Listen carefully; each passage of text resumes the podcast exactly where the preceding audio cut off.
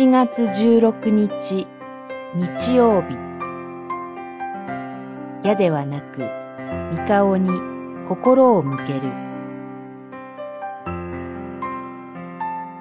詩編十一編。三節。世の秩序が覆っているのに主に従う人に何ができようか。つの時代も人の世は同じかもしれません。世の秩序が覆っている。そのような時、痛感させられることがあります。自分に何ができようか。しかし、その自分が主に従う人であるならば、何をすべきでしょうか。何もできることはないと思われるかもしれません。人々は主に従う人に言います。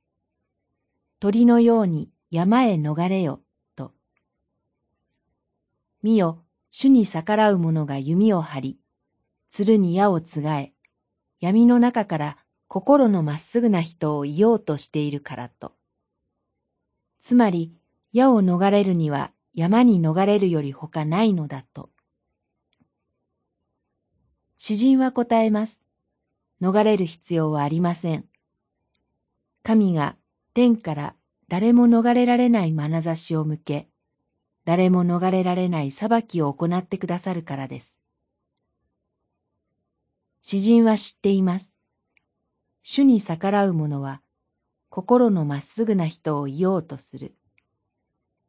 しかし、神は、御顔を心のまっすぐな人に向けてくださる。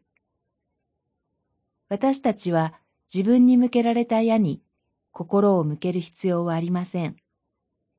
自分に向けられた御顔にこそ、まっすぐに心を向けるべきなのです。その時、主を私は酒どころとしているという御言葉が私たちの言葉になります。祈り。神様、あなたが私たちの酒どころとなってください。矢ではなく、あなたの御顔にまっすぐに私たちの心を向けさせてください。